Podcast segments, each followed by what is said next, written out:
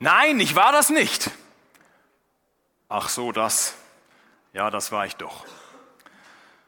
So läuft das, wenn jemand vorschnell behauptet, ja, damit habe ich nichts zu tun.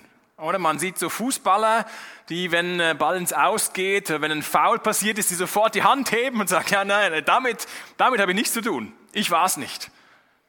Und wenn dann erklärt wird, worum es genau geht, dann gibt es manchmal doch das, dass man zugibt, ja, okay, äh, ach so, wenn es darum geht, ja gut, ähm, das war ich doch. So ging das vermutlich auch den Juden damals, die mit Jesus unterwegs waren oder die Jesus zugehört haben, nämlich als Jesus in der Bergpredigt von den zehn Geboten angefangen hat zu reden. Hat er aufgezählt, du sollst nicht töten, du sollst nicht Ehe brechen. Und die Zuhörer haben gedacht, Jesus, wir doch nicht. Ist klar, kennen wir, das machen wir nicht. Und nachdem Jesus ihnen erklärt hatte, worum es denn bei diesen Geboten genauer geht, dann waren sie sich wohl nicht mehr so selbstsicher und haben gesagt, ach so, ähm, wenn das so ist, gut möglich, dass es uns genauso geht. Dass wir zunächst meinen, ja Moment, ich habe doch niemanden umgebracht, sollst nicht töten, ja ist klar, mache ich doch nicht. Also kann ich an das Gebot einen Haken machen, oder? Wir haben letzte Woche gesehen, wie Jesus zum Alten Testament steht und dass er sich so in einer Linie mit dem Alten Testament sieht. Dass er es bestätigt, dass er es erfüllt, die ganzen Voraussagen da, die sich in ihm erfüllen. Und jetzt an diesem Punkt in der Bergpredigt knüpft er eben bei den Geboten an, bei den zehn Geboten an. Und seine Zuhörer, die Juden, die kennen die natürlich sehr gut. Und in diesem restlichen Kapitel fünf, das wir jetzt heute und in den nächsten Wochen anschauen, da ist das so, dass das nach einem gewissen Muster geht, die ganzen nächsten Abschnitte. Und zwar in, diesem, in diesen Aussagen von Jesus kommt sechsmal so oder so ähnlich kommt, ihr wisst, dass zu den Alten oder zu den Vorfahren gesagt ist, und Jesus zitiert ein Gebot oder einen Text aus dem Alten Testament, und fährt dann fort, ich aber sage euch. Und was Jesus dort tut, ist, er widerspricht nicht den Geboten. Er stellt sich nicht gegen das Alte Testament, sondern er widerspricht dem, was die Juden der damaligen Zeit daraus gemacht haben. Wie sie das ausgelegt haben, dem widerspricht er. Also schauen wir uns an, wie Jesus das Gebot, du sollst nicht töten, versteht. Darauf geht er als erstes ein. Matthäus fünf, ab Vers einundzwanzig steht, ihr wisst, dass zu den Vorfahren gesagt worden ist, du sollst keinen Mord begehen. Wer einen Mord begeht, soll vor Gericht gestellt werden. Ich aber sage euch, jeder, der auf seinen Bruder zornig ist, gehört vor Gericht. Wer zu seinem Bruder sagt, du Dummkopf, der gehört vor den Hohen Rat. Und wer zu ihm sagt, du Idiot, der gehört ins Feuer der Hölle.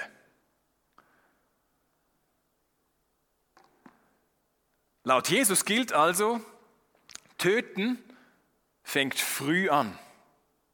Das Gebot heißt, du sollst nicht töten. Steht im Alten Testament, zweiter Mose zwanzig, fünfter Mose fünf. Wer sich also das merken will, wo stehen eigentlich die zehn Gebote? Im A T, das ist ganz einfach, zweiter Mose zwanzig. fünfter Mose fünf, kann man sich vielleicht merken, dort stehen die zehn Gebote.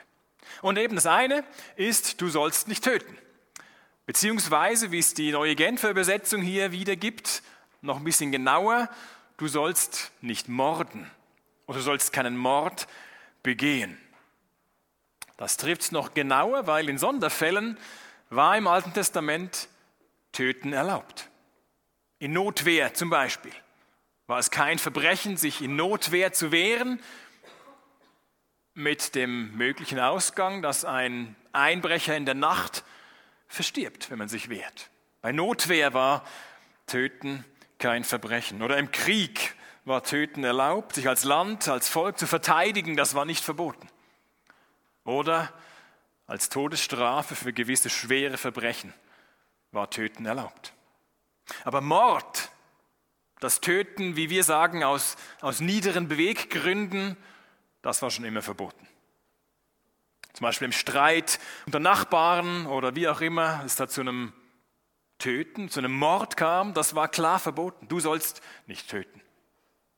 Das ist ja bei uns bis heute so, dass unsere Rechtsprechung da unterscheidet zwischen dem, ob auf einer Baustelle ein Arbeitsunfall auf tragische Art und Weise passiert und jemand zu Tode kommt und da ein Schuldiger gefunden wird, der vielleicht nicht aufgepasst hat oder die Maschine nicht gewartet wurde oder was auch immer.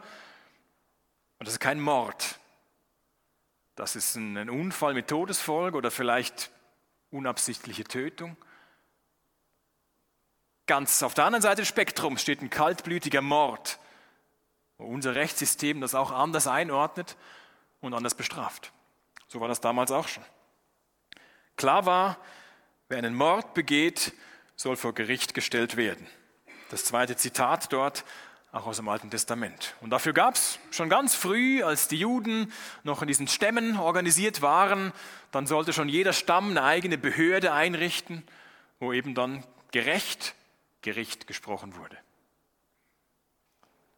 Und bis dahin, als Jesus das sagte eben, du sollst nicht töten, du sollst nicht morden, wer einen Mord begangen hat, soll vor Gericht gestellt werden. Als sie das gehört haben von Jesus, die Zuhörer an der Bergpredigt, konnten sie bis dahin noch nicken und sagen, jawohl, genau, das kennen wir, so machen wir das bis heute. Mord geht gar nicht, machen wir auch nicht. Und jetzt spricht Jesus eben weiter und sagt, ich aber sage euch, das ist betont hier, das Ich, ich sage euch, er unterstreicht damit seine Autorität. Jesus ist nicht einer von vielen, der auch noch seine Privatmeinung hier irgendwie kundtut und meint, er müsste, müsste sich noch irgendwie wichtig machen. Sondern er spricht seine Autorität als der Sohn Gottes, als der, der das Alte Testament erfüllt, die Voraussagen erfüllt, dass der Sohn Gottes kompetent ist, wirklich sich darüber zu äußern und die Erklärung dafür zu geben. Jetzt Jesus behauptet, dass Töten oder Morden viel mehr ist als Blutvergießen. Und die drei Aussagen, die, die der hier bringt, die meinen so alle das Gleiche. Wer auf andere zornig ist oder sie beschimpft, der ist genauso schuldig wie jemand, der den anderen tötet oder ermordet. Jetzt, wenn man das anschaut, dann gab es das damals vermutlich, gibt es das bis heute bei Beleidigung. Schwere Beleidigung, kann jemand angeklagt werden. Kann jemand wirklich vor Gericht kommen. Aber so das erste Beispiel, das Jesus hier bringt, wer auf seinen Bruder zornig ist, gehört vor Gericht. Kennt ihr ein Gericht, das das verhandeln würde, wenn jemand wütend ist, wenn jemand zornig ist? Das wird nicht angenommen, oder? Als, als Straffall oder als Vergehen und wird nicht weiterverfolgt werden. Und welcher Richter verhängt die hier erwähnte Strafe, das Feuer der Hölle? Jesus macht damit deutlich, dass Gott hier im Spiel ist. Oder der, der höchste Richter, der, der schlussendlich ein Urteil fällt. Da kann nur Gott dahinter stehen. Und deshalb zeigt Jesus damit, Gott interessiert sich sehr dafür, wie seine Menschen miteinander umgehen. Er gibt sich nicht zufrieden damit, solange sie nicht einander abmurksen.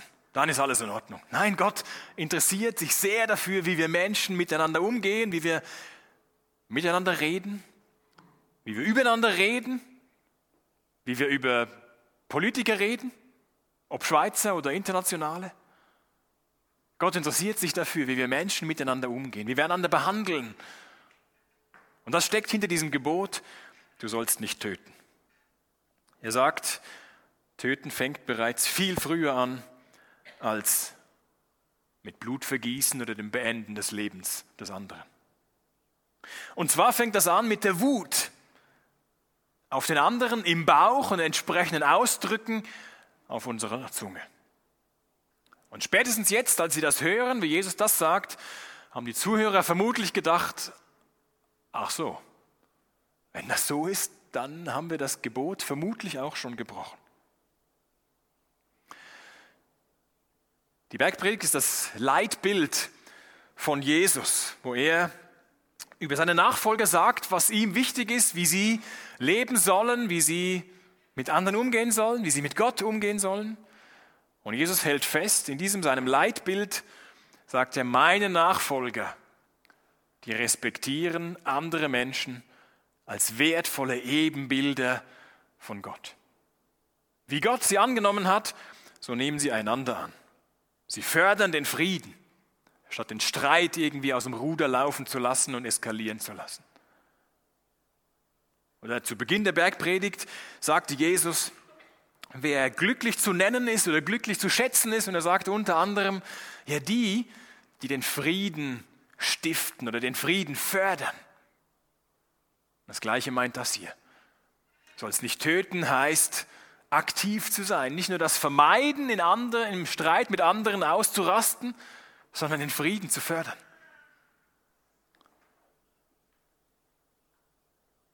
Jetzt kann man ein großes Aber einwerfen und sagen, ja Moment, Jesus war ja schon liebevoll mit den Menschen und hat die Außenseiter angenommen und mit denen gegessen und geredet und geheilt und, und so weiter. Aber von Jesus gibt es doch zahlreiche Beispiele, wo er gar nicht so lieb und, und freundlich aufgetreten ist. Wie verhält sich das denn hier? Seine Gegner hatten zum Beispiel eine andere Ansicht über den Sabbat. Das war so ein Streitpunkt, der immer wieder auftauchte, wo, wo Jesus manchmal bewusst am Sabbat aufgetreten ist, bewusst am Sabbat geheilt hat. Und man als Leser vielleicht denkt, ja, Jesus, hättest du noch einen Tag warten können, dann wäre der Streit gar nicht ausgebrochen. Und seine Gegner gesagt haben, das darf man nicht am Sabbat. In einer Stelle, Markus Evangelium Kapitel drei, steht dann, dass Jesus seine Gegner wie angeschaut hat? Voll Zorn. In der Bergpredigt sagt er, man soll nicht zornig werden auf den anderen. Oder eben diese Pharisäer und Schriftgelehrten, die nennt Jesus wahlweise Schlangenbrut oder Heuchler oder blinde Narren. Das gleiche Wort, das Jesus hier nicht erlaubt und mit Idiot wiedergegeben ist. Aber nicht nur mit seinen Gegnern springt Jesus so um, auch eigentlich sein Freund und ein enger Vertrauter Petrus, als der ihm gut zureden will und sagt, aber Jesus, das mit dem Kreuz und so, ist das wirklich so eine gute Idee? Was sagt Jesus dann zu ihm? Er sagt zu ihm, geh hinter mich, Satan! Was du sagst, ist menschlich und nicht göttlich. Also, ist Jesus inkonsequent? Ist Jesus unglaubwürdig, wenn er einerseits zu seinen Jüngern sagt, zu seinen Nachfolgern, geht miteinander freundlich um und liebevoll und soll es nicht töten, fängt viel früher an, indem wir reden miteinander. Aber er selbst hält sich gar nicht daran. Ist er inkonsequent? Nein. Wir können das rausfinden, indem wir schauen, wann Jesus wie reagiert. Wenn er emotional reagiert, wenn er anderen gegenüber auch harte Worte wählt, dann ist das nie, weil er persönlich betroffen ist, weil er persönlich sich jetzt ein bisschen beleidigt fühlt und, und drum austeilt. Sondern er wird dann emotional, wenn er Ungerechtigkeit beobachtet und sieht, wie Menschen unterdrückt werden oder unnötige Lasten auf ihre Schultern gelegt werden. Er wird dann zornig, wenn er eine religiöse Show sieht, wie Leute irgendwas vorspielen und innen drin sieht es ganz anders aus, wo er durchblickt. Oder er wird dann wütend, wenn er eben Ungerechtigkeit behandelt oder wenn hartnäckiger Unglaube ihm gegenüber, ihm gegenüber entgegenschlägt. Und er den beobachtet. Aber nie wird Jesus zornig, weil er selbst verletzt ist. Die ihn zu Unrecht verurteilen, die beschimpft er nicht. Er schweigt. Die ihn ans Kreuz schlagen, die Nägel durch seine Handgelenke treiben, die schreit er nicht an, denen schlägt nicht sein Hass entgegen, sondern seine Liebe. Er betet für sie. Und bei Jesus sehen wir, wann es angebracht ist, klare Worte zu finden und sie nicht zu verstecken, oder wann es angebracht ist, zu schweigen. Paulus erklärt zum Epheserbrief folgendermaßen, er schreibt dort, wenn ihr zornig seid, dann versündigt euch nicht. Wenn was ungerecht zugeht, dann ist uns das zu Recht nicht egal. Und wir freuen uns darüber, dass das bei Gott auch so ist. Dass Gott nicht einfach auf die Erde schaut und immer ein Lächeln auf den Lippen hat und sagt, ach, wie schön ist alles. Sondern dass Gott Ungerechtigkeit beim Namen nennt und sagt, ich werde jetzt schon und spätestens in der Ewigkeit für Gerechtigkeit sorgen. Bei ihm geht kein Unrecht einfach irgendwo vergessen. Er wird genau zum richtigen Zeitpunkt zornig. Und nie ungerechtfertigterweise, wie wir das leider oft können. Also wenn uns was auffällt, was ungerecht zugeht oder wir ungerecht behandelt werden, dann müssen wir das nicht einfach glatt bügeln und so tun, als wäre nichts passiert. Wir können mit Gott darüber sprechen und ihm die Rache überlassen. Aber lassen wir es nicht zu, dass unser Ärger zu Hass anwächst und dem anderen eins auswischen will oder mit Worten dann eben deutlich wird. Johannes schreibt, jeder, der seinen Bruder oder seinen Bruder oder seine Schwester hasst, ist ein Mörder. Und ihr wisst, dass kein Mörder ewiges Leben hat. Das Leben, das Gott uns schenkt, ist nicht in ihm. Der Konfliktforscher Friedrich Glasl, der hat so ein Modell aufgestellt von Eskalationsstufen. Neun Stufen, wie ein Konflikt, ein Streit üblicherweise abläuft, wenn er nicht bearbeitet wird. Wenn die beiden Parteien sich nicht irgendwo einigen und finden und aus dem Konflikt bewusst aussteigen, dann läuft es so meistens nach diesem Muster ab. Dass am Anfang ist irgendeine Unstimmigkeit und die, die Fronten verhärten sich so. Es entsteht eine Debatte. Irgendwann geht man über von den Worten zu Taten. Dritte Phase und der vierten sorgt man sich dann so um das eigene Image und schließt Koalitionen mit anderen und sagt, du, ist dir auch schon aufgefallen, dass der oder die so und so, und versucht so eine Gruppe zu bilden, die dann gegen den anderen ist. Im nächsten Schritt probiert man, dass der andere das Gesicht verliert. Wenn es weitergeht in dem Streit, fährt man Drohgebärde auf. Drohstrategien. Es geht weiter mit begrenzten Vernichtungsschlägen. Man versucht, das Gebiet des anderen irgendwie zu zersplittern. Und ganz am Schluss merkt man, er kann nicht gewinnen, ich kann nicht gewinnen, also gehen wir gemeinsam in den Abgrund. Aber das ist einem wert. Irgendwann, zu einem gewissen Zeitpunkt im Konflikt, sagt man, egal, auch wenn ich draufgehe, Hauptsache der andere auch. Jetzt sagt man Phase eins bis drei, also die Grünen, das ist noch nicht ganz so heiß. Wenn man dort den Konflikt anpackt, ist es noch möglich, dass beide gewinnen. Eine Win-Win-Situation entsteht, wenn man darüber redet, wenn man eine Lösung findet, können beide noch gewinnen. Wenn es weitergeht zu Phase vier bis sechs, ist klar, dass nur einer gewinnen wird. Win-Lose. Einer wird gewinnen, der andere wird verlieren. Und wenn es runtergeht bis in Phase sieben bis neun, ist klar, beide werden verlieren. Und die Idee ist, möglichst früh auszusteigen, damit beide gewinnen können.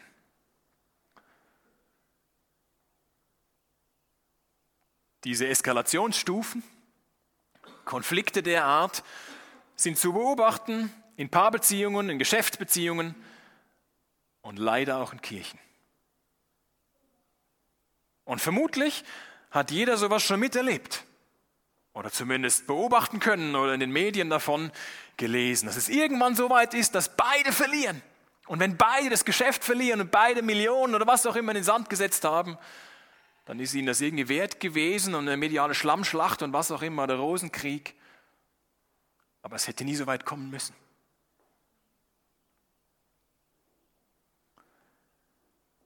Wie Jesus, du sollst nicht töten, versteht, ist also alles andere als irgendwie weltfremd. Daher heißt einer der Grundwerte unserer Kirche, wir sind überzeugt, dass liebevolle Beziehungen jeden Aspekt des Gemeindelebens prägen sollen. Und das ist ein hohes Ziel. Und wir wollen nicht nur überzeugt sein, es irgendwo schriftlich festgehalten haben, sondern es auch leben. Und ein Beispiel für mich war vorhin diese Überraschung, für mich und für uns. Vielen Dank dafür. Ich freue mich darüber, dass wir in der Kirche Frieden haben können miteinander. Und so wie ich es erlebe, gehen wir gut miteinander um. Hören einander zu und, und beachten einander oder gehen aufeinander zu. Oder wenn jemand neu ist, wird der willkommen geheißen und nicht irgendwo in der Ecke stehen gelassen. Und das ist sehr gut so. Dafür danke ich unserem Gott und danke auch euch, dass ihr da ein Teil davon seid und das, und das so lebt. Geben wir alles dafür, dass das auch so bleibt, dass das weiterhin so ist. Dass mit Jesus als dem Vorbild uns die Balance irgendwo gelingt zwischen dem, sich selbst nicht so wichtig zu nehmen und andererseits ansprechen, was nötig ist. Und zwar dort, wo es hingehört und wo die Unstimmigkeit entstanden ist. Jetzt kennt Jesus die Menschen. Oder als er auf die Erde kam, musste er nicht erst manches erfahren, ja, wie läuft das hier überhaupt bei euch? Wie ist das und so? Klärt mich mal auf. Nein, Jesus, steht im Johannes-Evangelium, Kapitel zwei, schon ganz am Anfang, er kannte die Menschen. Er wusste, was in ihnen war. Jesus weiß das. Auch was möglich ist, was Menschen sich antun können. Er weiß, dass immer wieder es zu Missverständnissen und zu Streit kommen kann. Und deshalb bringt er noch in diesem Text, Matthäus fünf, bringt er zwei Beispiele für Versöhnung. Und um es hier noch persönlicher zu machen, Jesus sprach vorher von, ihr wisst, dass zu den Alten gesagt ist und jeder, der seinen Bruder und so weiter. Jetzt wechselt er zum Du. Ganz persönlich, auf die persönliche Ebene, um seine Botschaft noch mehr zuzuspitzen. Er sagt, Vers dreiundzwanzig, Matthäus fünf, wenn du also deine Gabe zum Altar bringst und dir dort einfällt, dass dein Bruder etwas gegen dich hat, dann lass deine Gabe dort vor dem Altar, geh und versöhne dich zuerst mit deinem Bruder. Danach komm und bring Gott deine Gabe dar. Zweites Beispiel, wenn du jemand eine Schuld zu bezahlen hast, dann einige dich mit ihm, solange du noch mit ihm auf dem Weg zum Gericht bist. Tu es schnell. Sonst übergibt er dich dem Richter und dieser übergibt dich dem Gerichtsdiener und du wirst ins Gefängnis geworfen. Ich sage dir, du wirst von dort nicht herauskommen, bevor du alles bis auf den letzten Heller bezahlt hast. Zwei Beispiele aus dem damaligen Alltag. Jeder konnte sich, der das gehört hat, da problemlos hineinversetzen. Situation eins dreht sich so um das religiöse Leben. Jesus sagt, wenn du deine Gabe zum Altar bringst, jetzt dieses Opfern, das gehörte für die Israeliten zum Alltag. Immer wieder war das zu verschiedenen Anlässen der Fall, dass sie entweder ein vorgeschriebenes Opfer gebracht haben oder ein freiwilliges Opfer gebracht haben. Und das war für Jesus klar, dass das gehörte dazu im jüdischen Alltag. Und jetzt sagt Jesus aber noch wichtiger als das. Noch wichtiger als das, dass ihr Gott das vorgeschriebene oder freiwillige Opfer darbringt, noch wichtiger ist es mir, wie ihr umgeht miteinander. Dass ihr nichts vorspielt, dass ihr in Frieden miteinander lebt. Und wo das nicht der Fall ist, Versöhnung anstrebt und dem hohe Priorität gibt, höchste Priorität gibt. Er sagt, versöhne dich zuerst mit deinem Bruder. Sogar wenn das bedeutet, das Opfer zu verschieben. Das Prinzip besteht bereits im Alten Testament. Im Sprüchebuch steht, wenn wir tun, was richtig und gerecht ist, gefällt das dem Herrn besser als unsere Opfergaben. Für uns könnte das heißen, ich bereite mich unter der Woche für den Gottesdienst vor, sei es für die Predigt, Moderation, Kids, was auch immer.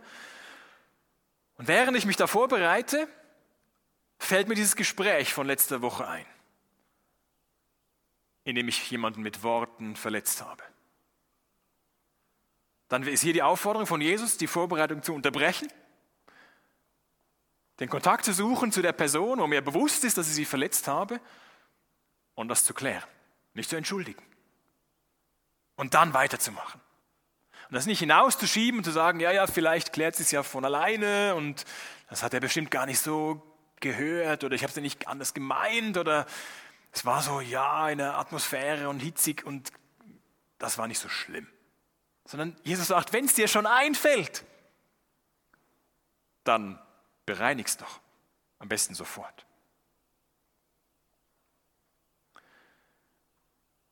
Jetzt, wie ist das, wenn wir schon, schon da sind?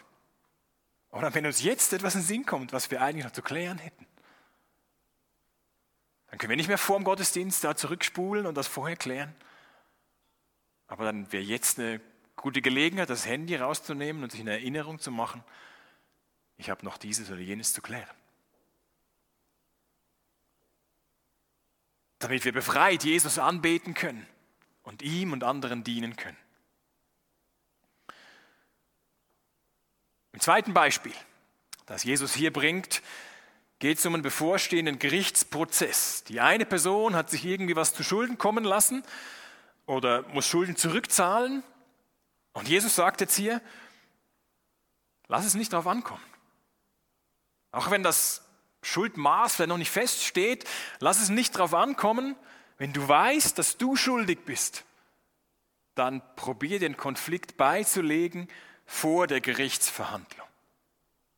Und wieder schreibt Jesus hier der Versöhnung höchste Priorität zu. Er sagt, tu es schnell. Sonst wird es nur schlimmer. Sonst wird es nur schlimmer.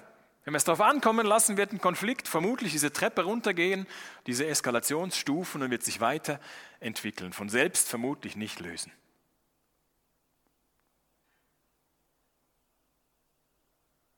Weil hier die Rede von Gefängnis ist oder Schulden zurückzahlen und wieder freikommen, haben die einen das gelesen als einen Hinweis auf das Fegefeuer.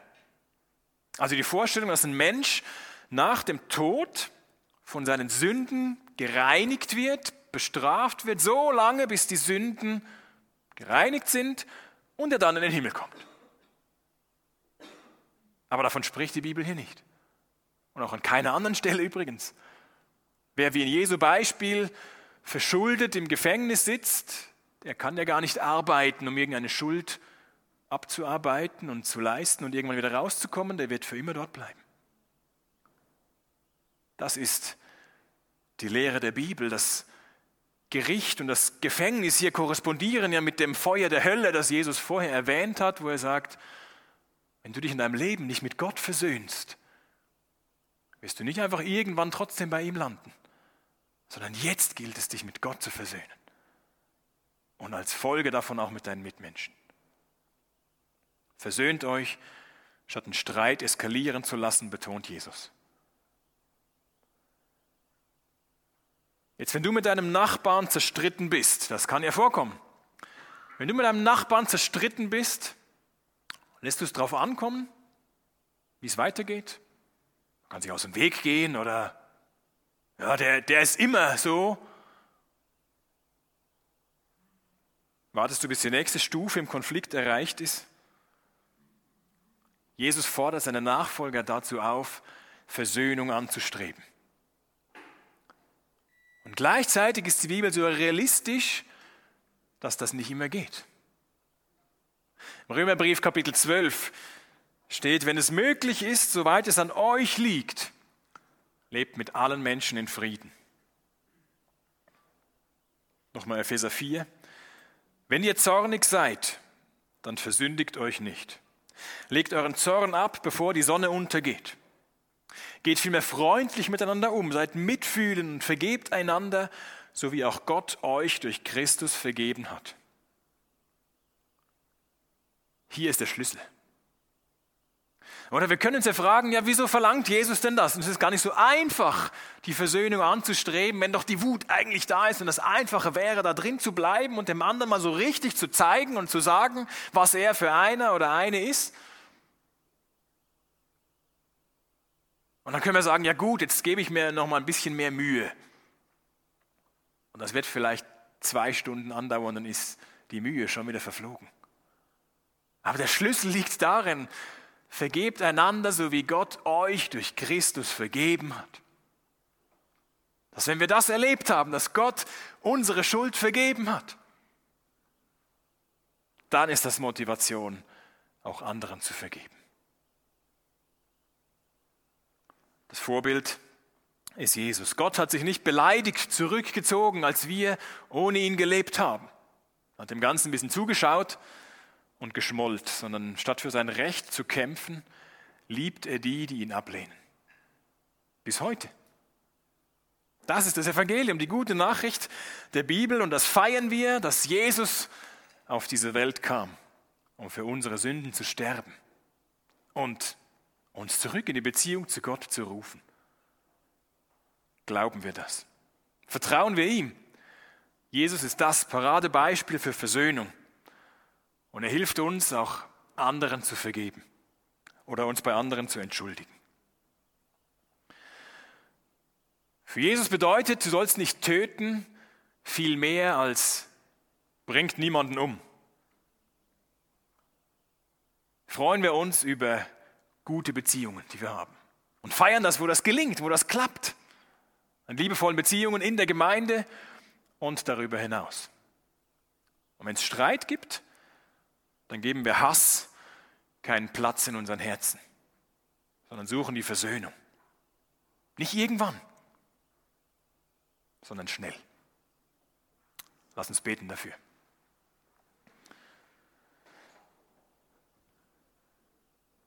Danke, Herr, deine Worte sind wahr.